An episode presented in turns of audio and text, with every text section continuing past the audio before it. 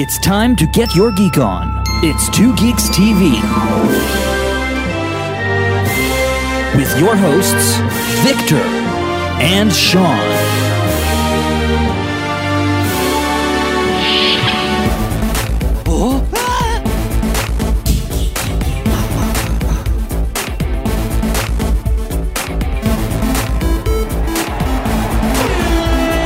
Keep on geeking on. My name is Larry Ganem. I'm from DC Entertainment. Um, we are going to take the, uh, the next 45, 50 minutes uh, to talk with uh, actually two very special gentlemen. I'm going to bring them out now. They're going to tell some stories, and, and we're going to have some fun. So please, if you would, welcome Brian Azzarello and Frank Miller.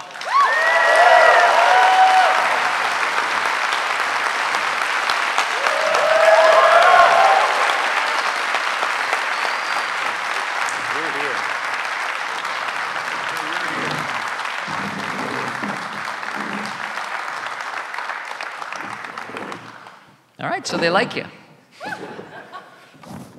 They don't mean it. Well, we've got just free reign to talk about, uh, talk about whatever we want. Um, we talked a lot about Dark Knight yesterday. We can touch on that again if you want, but we're gonna, you know, we have free reign to talk about anything and everything. Okay? So you steer me away from anything that, uh, anything you don't want to talk about, but I thought we'd start by, um, you know, talking about what, uh, what made you, what made you get into this crazy business? What, who were your, you know, your, your early influences? And uh, what made you, you know, what gave you the bug to be a, uh, a comic book storyteller? Well, I, I, uh, I had to move to New York and get into comic books because I couldn't hold down any other kind of job. I, uh, um, I'd been fired by my own father as a bus driver um, and um, as a janitor, and uh, all I really wanted to do was draw comic books. And so when I was 19 years old, I, I uh, moved to the city and, and found a place to live and started pounding the pavement and, and looking for work. I was lucky. It was a good time to break in um, because there weren't many people wanting to get in, and, and uh, work was available. It, they didn't pay much at the time, but work was available, and it was enough to keep me going. Well, who, um, when you were when you were growing up, being uh, you know reading comics, who were the people you, uh, who were the artists you gravitated towards? Well, when I was growing up, when I was when I was when I was a kid, by far and away the two artists who had the most overwhelming influence on me were Jack Kirby and Steve Ditko. Um, their Marvel comics were my childhood. Um, as I got older and I saw more of more of the history of comics, um, you know, and, and you know, and, and became more aware of artists like Joe Kubert. Believe me, the better you get as an artist, the more you appreciate Joe Kubert. Um, and then I was able to see, well, the, the reprints that um, came out of Will Eisner's Spirit, which transformed my whole way of approaching comics. But, um, then Forbidden Planet opened in New York.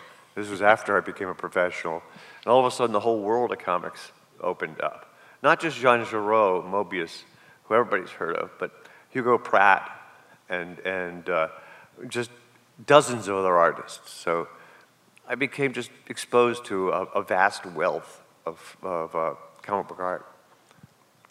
Is there, is there any anybody out there, you know, either from from back then or or even today, who you think is, uh, well, you just said the the more the, the, the more you do comics, the the more you appreciate Joe Kubert. Is there anybody out there? Who would you say out there is uh, is the most underappreciated? Underappreciated. Boy, that is a really tough one. Brian, you can chime in on that one if Yeah, you want. please jump in if you got anything on your mind, Brian. Man, um, I, I, I work with him. I think Eduardo Risso is probably one of the greatest storytellers Yeah, you know, Absolutely. alive. Absolutely. You know, um, there's so. I mean, the thing is now there's so many Yeah. great That's artists. why you I know? was stumping. the- Yeah. The list is so damn long. Um, it used to just we be- happen to be working with a couple good ones right now too. Yeah, yeah, yeah. yeah. the, the, but the, the, the uh, um, one of the points that was, that was uh, made by somebody um, a long time ago. It's true of comics. Is that is that a lot of people don't appreciate just how um, complex a, a, a, number of skills you have to develop just to, to become a passable comic book artist. You've got to be able to tell a story. You've got to be able to draw anything and any situation. And, and uh, you've got to make six images uh, composed together on a, on a single page. It's very complex. Well, how did you, how did you learn that? Um, there, weren't, uh, there weren't comic book schools. No, there, there, well, well, Joe Kubert had already started his Oh, school, had. but, but I, but I, um, I, I didn't go to it. Um, no, I, I, mostly I've got to say, I, I went, I learned the most from going to Neal Adams' continuity um, studio, where, Yeah. we, where he, he uh, it was a halfway house for comic book artists, where, where, where uh, we, were, we were given advertising work to tide us over because the publishers paid so little that the only way to finance a comic book career was to do advertising work on the side. And, but Neal was not only doing that, providing that for comic book artists, but he would also spend endless amounts of time with this dumb kid from Vermont with, with these lousy drawings, and he would just tell me exactly how terrible I was. and he would tell me in no uncertain terms how I had no chance whatsoever of, of getting a single job. Then I kept coming back, and, and, and he picked up the phone and got me my first job. Well, which was your first job? What was your first It was job? a three page job for Twilight Zone magazine. Yeah? Yeah, it was a. I won't name the story. It's you can find it yourself. I don't think you'll be able to. I mean, it's it's pretty awful. Well, then, what was your first? Uh, what was your first uh, comic job for any of the uh, any of the, the comics publishers? I, I did I did some work for Weird War Tales at DC Comics, um, and and. Uh, excuse me, was that applause? Yeah. All right, right there. Thank you. and and, and uh, um, you know, bounced around a bit and, and, and got offered this and that, but I was doing fill-in issues for like Marvel 2 in 1 and, and, and, and other things. And uh, then I uh, got a, a gig filling in for the, for the artist on Peter Parker, the Spectacular Spider-Man. I remember those issues. it- Anybody remember two those issue. issues? Um, and it guest starred this Daredevil character.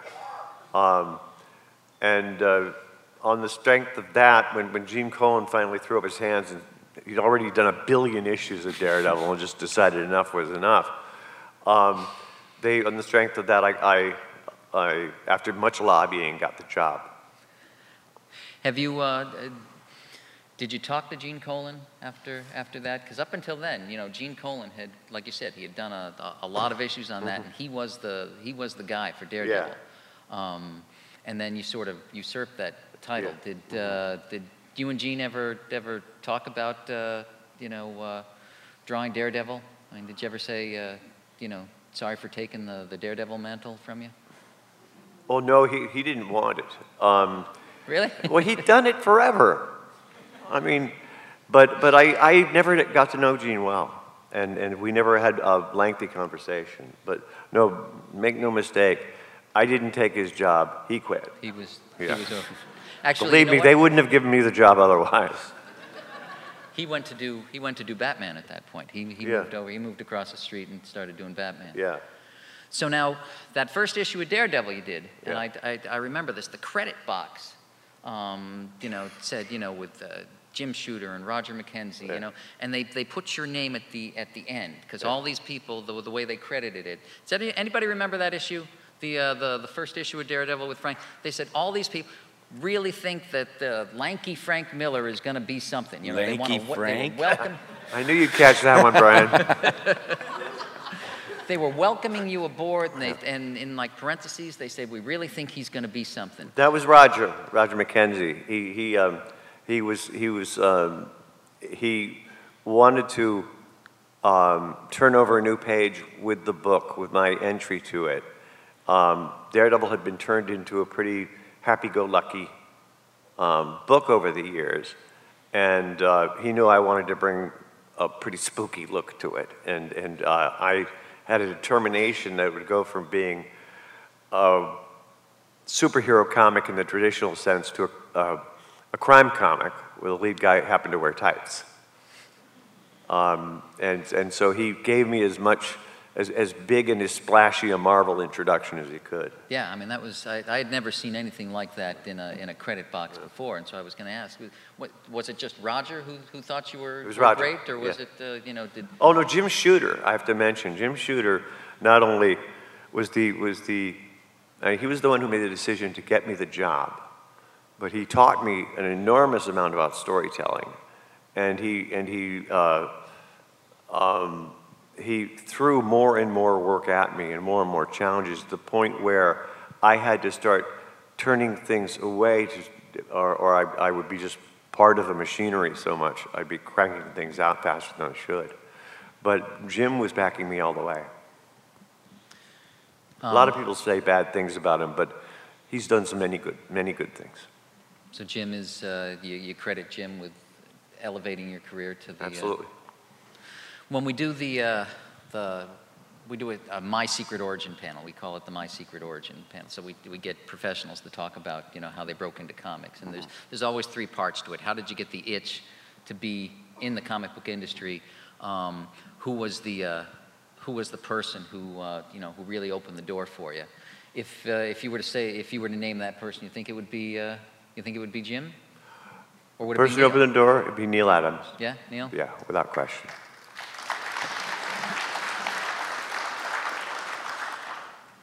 Well, so you were on Daredevil for a while. When did you decide, or did you decide you wanted to write it, or did uh, did they say, "Hey, uh, why don't you take a crack at uh, writing it"? No, I, I lobbied, I argued, I, I, I didn't threaten any, any property damage whatsoever. but I really wanted the job. Um, and and uh, I was very lucky to get it. Um, so were you nervous when you were writing and drawing it? Oh, yeah.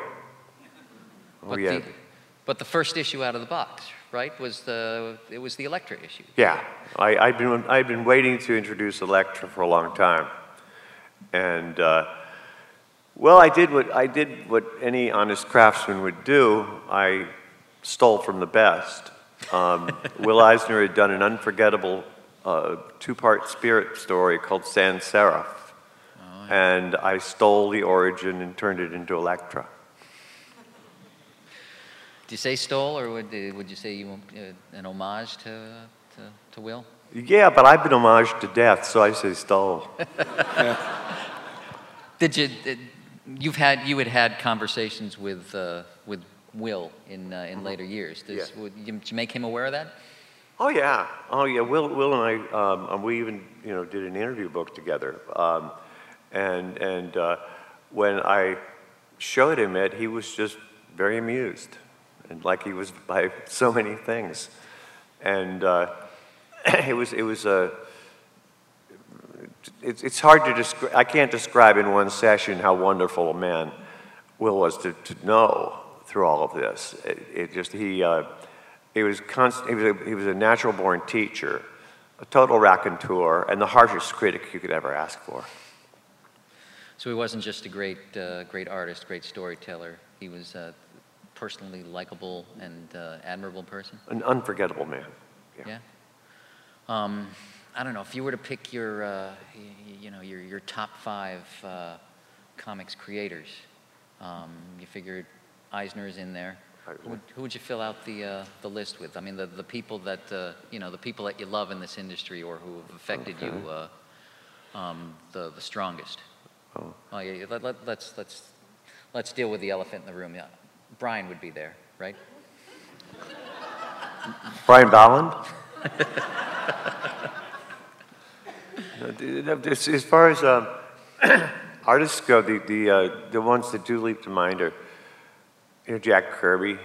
Um, I learned an awful lot about uh, dynamic figure drawing from Gil Kane. Um, And the, the uh, but when it comes to storytelling, and there are so many.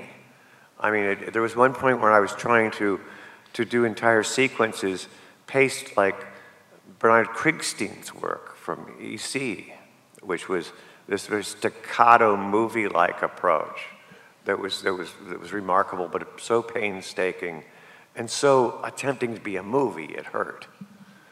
Um, but um, as I mentioned, when Forbidden Planet opened, my horizons just, mm-hmm. just uh, opened wide, and now the list could, could take us all, night, all day and night. Well, now you talk about Forbidden Planet opening another, yeah. another world.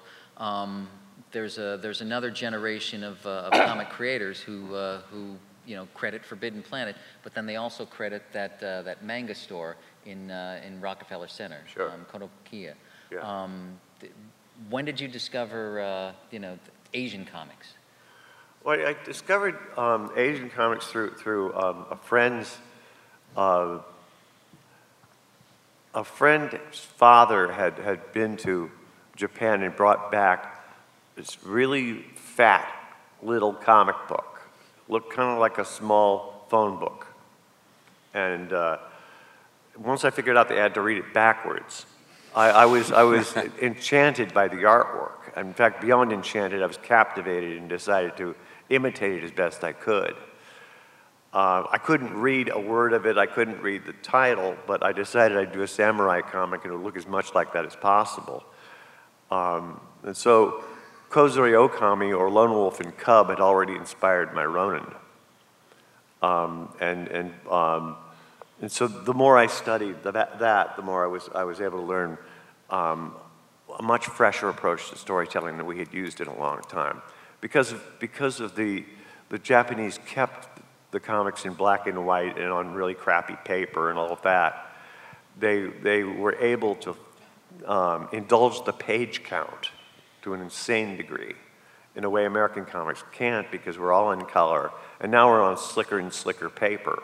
So we've made them more precious, and we've lost some of the energy along the way. Um, one of the many things I'd like to do with comics in the future is try to reintroduce some of that vigor and some of that, some of that um, almost bloodthirsty quality that you can get in, in, with cheaper production values. Oh, that's interesting. Well, now that that leads us good into a uh, into a, sort of a larger context. Um, you look at the comics industry today. I mean, you've uh, you know you've studied the art form. You've you've you've been in it a long time. Um, where would you like to see it go? Everywhere. What do you mean by everywhere? I mean, I'm, I mean, I don't want to be the one to say. I know the places that I immediately would like to take it. Um, but but I, I, I want it there to be, I want this to be the Tower of Babel. Um, I, why isn't there a really good Western out there? Because they won't buy it. Okay, we got one. He would yeah. buy hey. two. Well, they, I was told they wouldn't buy crime comics either. They do buy crime comics. They didn't. Well, they do now. Yeah. but Westerns they don't buy anymore. Make a Western, Frank. Yeah, I dare you, make a Western. I hate Brian. well, let's. The, do you have a Western in you? Do you have a Western story in you? I could. Yeah? yeah. That's what you say. What you say. What else do you, do you wish was out there in comics?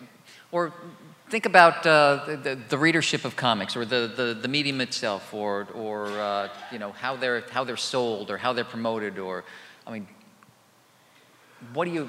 I, I think the way comics are sold and promoted is, as far as I can tell, excellent. The, the, uh, the, um, what I'm more, but it, then, then that's not my department. Um, but as far as what's being created um, the, the idea is I don't want to be the only voice in the room. I've mentioned a bunch of stuff that I'd like to do, but um, it's mainly a matter of more and more people of talent to, to, to be attracted to the to work in comics. and then to see what they're going to do. Um, and, and luckily, we've had um, publishers since the undergrounds and then on to publishers like Fantagraphics and others who've brought us extraordinary work that, that, that um, we would not otherwise have seen. And thanks to the direct market, it, it doesn't have to sell in the, you know, to everybody in order to make profit. So I think all the avenues are there. And it's just a matter of, of uh, I think more than anything, the burden is on the artists and the publishers to step up to the plate and deliver the goods. And hopefully the readership to be open to stuff that doesn't involve spandex. Yeah, it's never been more diverse than it is now, and it just keeps getting true. more diverse too. you Absolutely. know? Especially when you consider international comics, uh, the, the Oh international yeah. publishers. Well, we went when we were in Paris. We went to what the um, album, which is a comic store there, and you know we loaded up on stuff that's not even a you know it'll never be here. Yeah. Unfortunately, you know there's a lot of really great stuff being done in France. Well, for example. it'll never be here. So it's it's uh, in in terms of the genre, in terms of uh, the format, in terms of the subject matter. In terms of translated, you okay. know. But I mean, you know, th- they're so different. Uh, but I mean, you know, are they are they so different because they're, they're it's not spandex? Well, yeah, they like westerns. I like Western. You know, they, they, like, they really like Westerns. They do, yeah. and and they like they like crime comics too. Yeah. You know, they don't. Well, uh, spandex is just a small, you know, niche over there. Yeah. And most of the stuff, I mean, it it, it, it all gets translated, but Yeah. well, we, we don't Frank- go for. I mean, there's romance comics. There's like there's historical fiction. Now, you mentioned think any- romance comics. Now, romance comics used to be the number one kind of comic books in the United States. There was, there was a romance period, there was a horror period, and uh, then the superheroes took over. Losing romance, we lost an entire readership that we could have, and entire kind of stories that we could be writing. And also, artists who, who artists like John Romita Sr. cut their teeth on romance comics. Frank when- Frazetta. Frank Frazetta, yeah, better example. Jeez, but but the but the uh, but that that that could again would attract more and more talent on the writing and the drawing side. Well, but the romance comics, I mean, they, they lasted for, you know, for uh, a couple of decades, Yeah. and then they, um, they died um, because of the rise of romance novels. That's, that's my understanding of it. I mean, the, it, it's not like the publishers just decided we don't want to do romance comics anymore. Well, then, then, how come so many comic books are based on?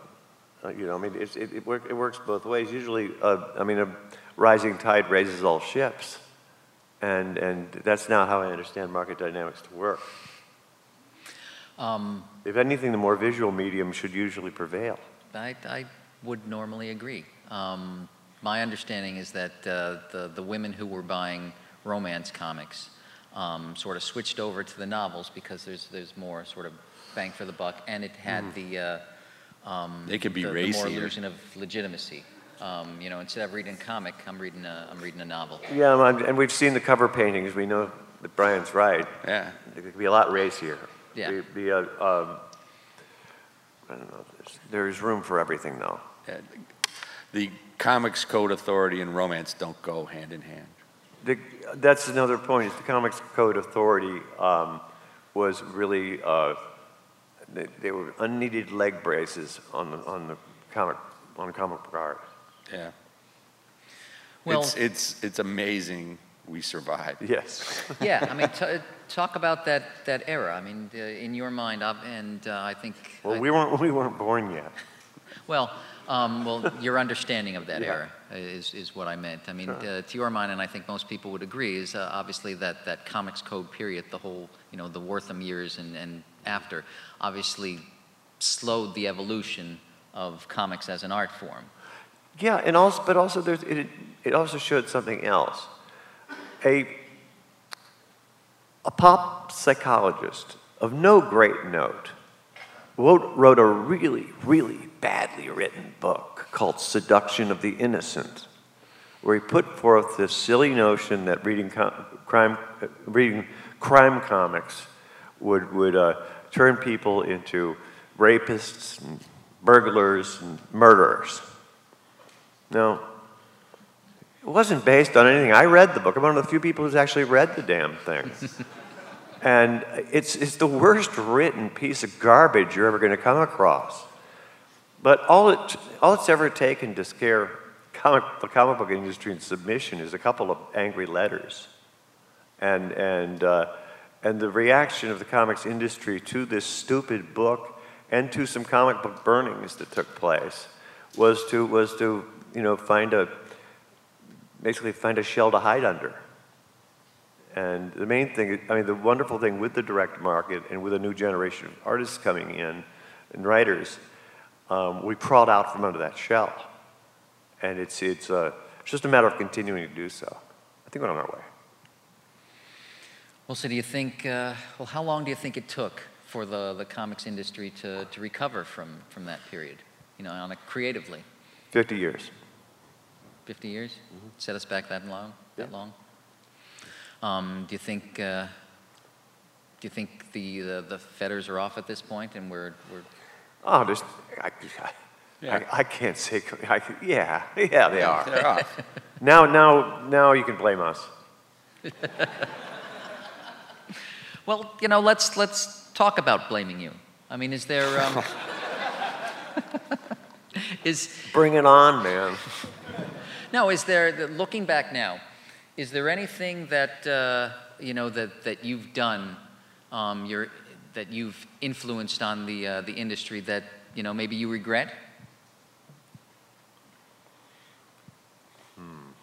When you tore up Wizard magazine. At the- Is that regret? Yeah. Is there? Uh, is there oh, you know, I I wish I. I wish I hadn't done that because it created this, or uh, I wish I hadn't done that because now I'm sick of seeing it, and uh, or well, that was just well, um, I, I guess I wish I hadn't somehow convinced people that making the heroes all messed up inside and angry all the time was the only way to do it. But then Dark Knight 2 was a reaction to that. Yeah. Yeah. Yeah. I mean, that's what. Uh, Was, I, I- Dark Knight 2 was meant to be a celebration of all that is spandex and, and, and to show off how cool the, the powers were and everything, and, and, and even Batman smiles in it. Yeah, so you, you opened you opened up your, um, you started playing with more toys from, from the sandbox. You brought in, uh, you know, the, the innocent characters like, you know, Captain Marvel and, Yeah. and, uh, and things like that. And so it was more of a celebration of the, the hero at that point? A celebration, also celebration of the superhero. And, and just trying to find a way to approach them that, that might freshen them up a little bit. I, I, and I, so I studied each one. Where I felt I achieved some success was with, with uh, like the, with the atom, with just making the symbol, the equation change a little bit. So instead of having a tiny little figure jump all over the page, I just made normal objects get really big around him. And so he would stay of heroic stature, it's just this would be 30 feet tall. and, and, uh, and that gave it, a, you know, there was a surreal visual to be had there. I didn't get to explore it much in Dark Knight. That's, that's you know, for a future project. But if you see the old 1957 movie, The Incredible Shrinking Man, you'll see what I was talking about that. Uh, talking about. In that, they used props to, to, um, to make ordinary objects gigantic. And the heroic combat at the end is, is, uh, is between a man and a spider that looks like it's 30 feet wide, and all he's holding is a sewing needle to defend himself. And it's one of the most chilling thing, scenes you'll ever see. So all these characters are full of magic. You got a guy, you know, got Green Lantern, who's he's got Aladdin's lamp. Um, and when I when I revisited Flash in Dark Knight, my solution was instead of I mean, I wasn't going to be able to draw a guy running like Carmine Infantino did. Nobody can. Nobody can draw that many figures in a row that fast. But what, so I, I just figured the Flash is already there. And you don't see him move that much. but all of the stuff can be revisited and reinvented. It's, it's wonderful material. Okay, then. So, Dark Knight showed us the dark side of, uh, of superheroes. Started the whole sort of darker period of where everybody was examining the, the darkness, the shadows of, uh, of the heroes. Dark Knight 2 was a, uh, um, was a reaction to that, bringing back the, the super to superheroes. So how would you, in that trilogy then, how would you, uh, how would, where would you say Dark Knight 3 fits in? What's the, uh, you know, what's the, what's the, the, the over, overarching theme of, uh, of Dark Knight 3 then? Over to you, Captain. Well, once the, um, you know, once all those other characters were introduced, we couldn't put them, you can't put them back in the box. Yeah, right, You know, yeah. they're out there. Yeah. So, you know, why not, um, you know, embrace them? Also, I think we're doing a little rehabilitation of Superman here. Yeah, I, I, You know? I think you're right. Yeah, I mean, it's it's it's a. Um, sometimes I feel bad about what I did to Superman. You should. You weren't, you weren't kind. okay, well, let me ask you this. What do you want to do next? Me? Yeah. What do you want to do next? Oh, just about everything there is. The uh, next, I want to return to Sin City. Um. Um, I've, I've also got the itch to the itch to explore doing more historical work along the lines of 300. Um, yeah, that in particular is what I got in mind. I also would like to revisit some of the, some of those old toys again. I'm just not sure which ones or when. Some of the DCU toys? Yeah. Okay. Be nice to get a little bit of applause for, you know, him visiting the DCU. I, I've got. I've, I've got, I've got a Superman story in me that I'm dying to do. It would, it would be, it would be a World War II story, and Ooh. the visual be, visuals would be inspired by the Max Fleischer cartoons, and it would also, it would also re-examine Superman's Jewish origins. Not a joke. Wow. Jerry Siegel, Joe Shuster. Well, we know what the headline in tomorrow's news is going to be then. You know, we have a few minutes left. If anybody has any questions, we have mics on, uh, on both sides. Um, I'm, I'm running a little long, so, uh, um, but I do want to get some questions. So you over on the left. Yep, it's on. Go ahead. Uh, hey, I just wanted to ask about your experiences with Hollywood, Frank. I, I know you, uh, RoboCop 2, RoboCop 3, all the way to uh, Sin City. Yeah. Uh, how I know Robert Rodriguez had to like hassle you to get Sin City made. So Yeah, what do you think Oh, of Hollywood? I, I was I was a real pain in the butt with Robert. Um, I I was you know he called me up and and and uh, said that he wanted to make a movie out of Sin City, and I was just really crabby with him because I'd worked as a screenwriter and and um, I was just convinced that I, I I couldn't get anything through the process. Um, and and uh, that you know I, Sin City's my baby. I just, you know, I, I felt like could I an really ugly just- baby. What? What an ugly baby. Heck, Brian, you're breaking my heart. the, the, the, and, and, uh, but um, Robert showed me how, how he worked and, and, and showed me that we could really do it. And, uh, you know, we, we set about to do it, and um, it was a magical experience from start to finish. It's still best comic book movie. Thank you. Yeah. Okay. Hi, Frank. Um, I know at one point you were offered the opportunity to work on Doctor Strange, and I know it never panned out. Right.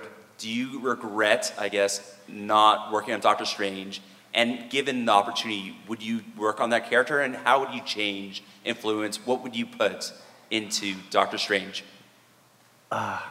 Steve Ditko. I, I would never do Doctor Strange um, because, because he's been done to perfection. And I have, I have nothing, no, let me take that back. I have nothing new to bring to it. Um, anybody else might have, might have something, a whole new take that would be completely fresh and new. It's not, just not in me. Okay, so no regrets whatsoever then, not gain that opportunity. Boy, everybody wants to know what you regret, man. I'm Edith, I'm Edith Piaf. I regret nothing.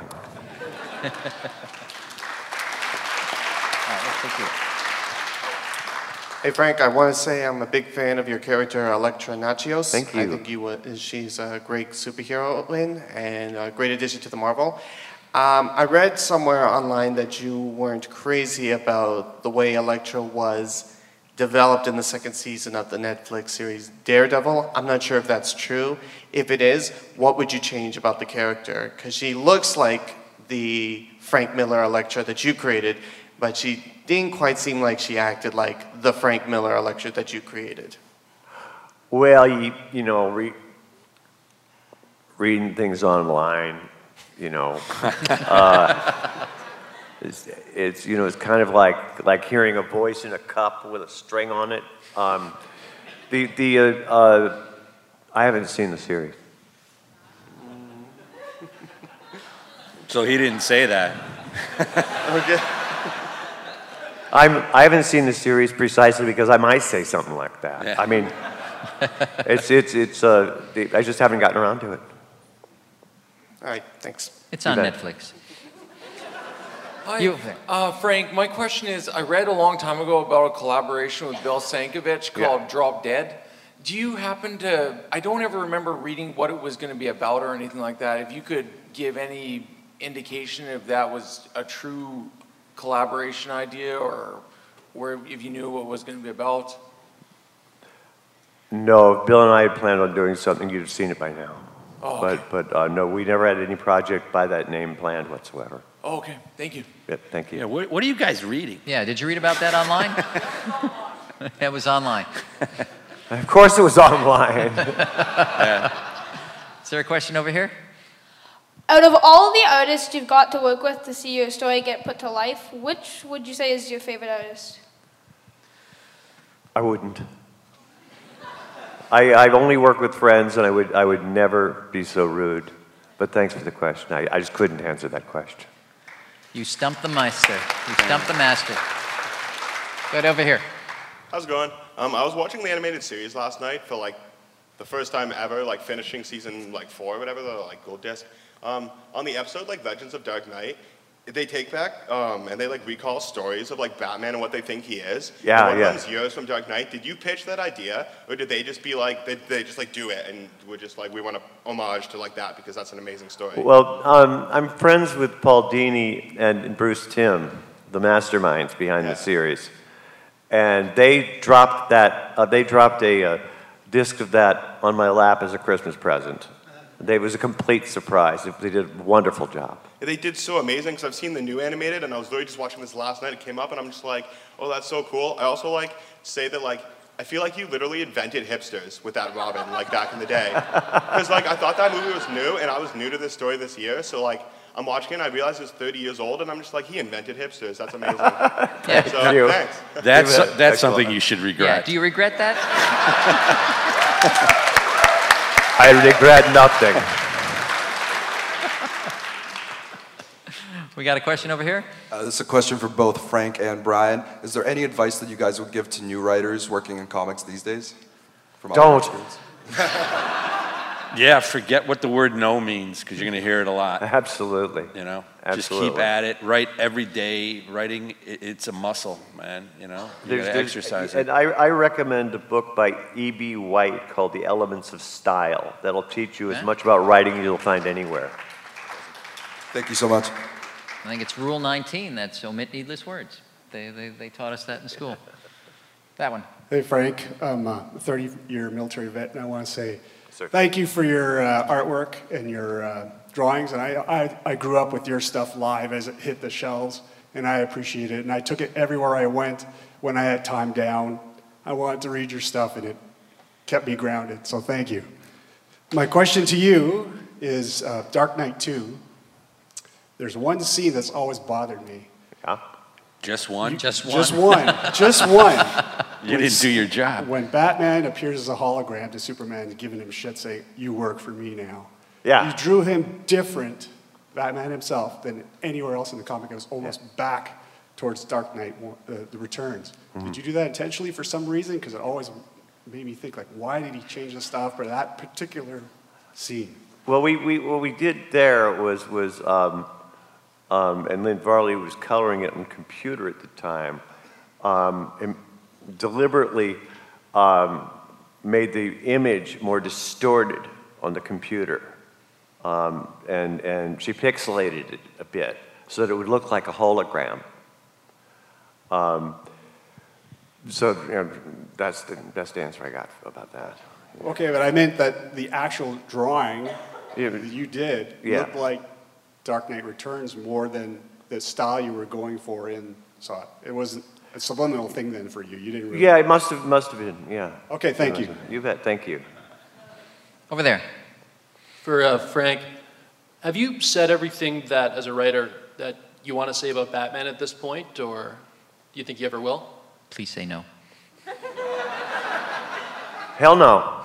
Um, the, the, the best comparison I've used a number of times to, um, I can make about Batman is that he's, he really is like a diamond. You can bounce him against the ceiling and throw him through a rotary fan and you just can't break him. There's always some, some new trick to play with him, some new situation to put him in. I've never made use of Batman as an escape artist, for instance.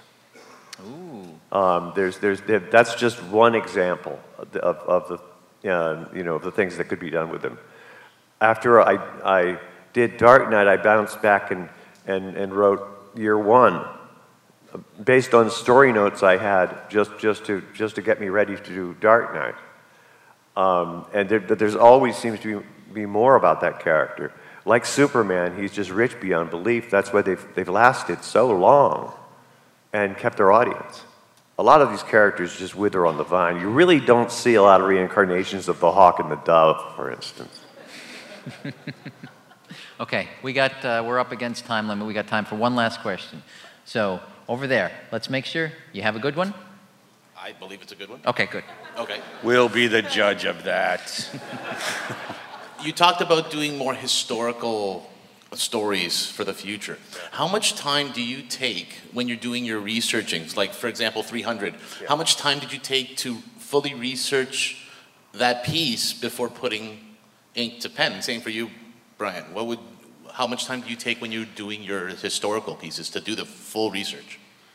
Well, you got to do the research because if I think, especially with historical stuff, because if it if it comes off like you don't know what you're talking about, that's you, you can smell that, man. Yeah. You know, you really got to. But then at the same time, you can't be too beholden to it because it gets kind of Oh, dull. if I dressed up the Spartans like they really dressed up, oh, and, and, and had them move like they really had to move, you, you would have been asleep by page two. Those battles were slow and grueling and gruesome. I, I, I, made them run around pretty much naked and just kept the helmets and the capes. These guys were covered in body armor, and they, they're, and they wore leather skirts. Um, and they, they, but so, so you have to take liberties right and left.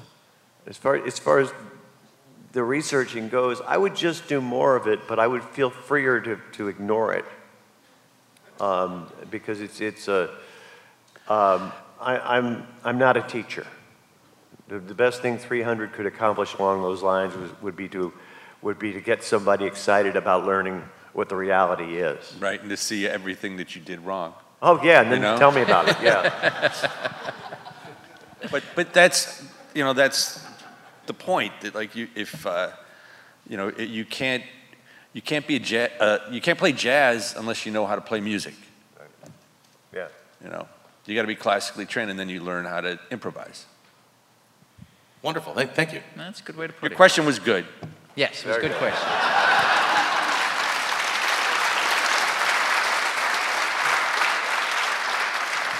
One, uh, one quick reminder, um, Frank and the, uh, the gang are going to be signing um, in, the, in G Hall at 3 o'clock this afternoon.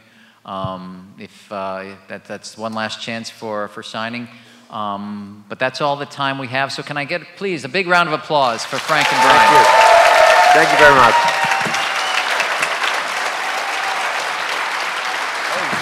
Thank you all so much.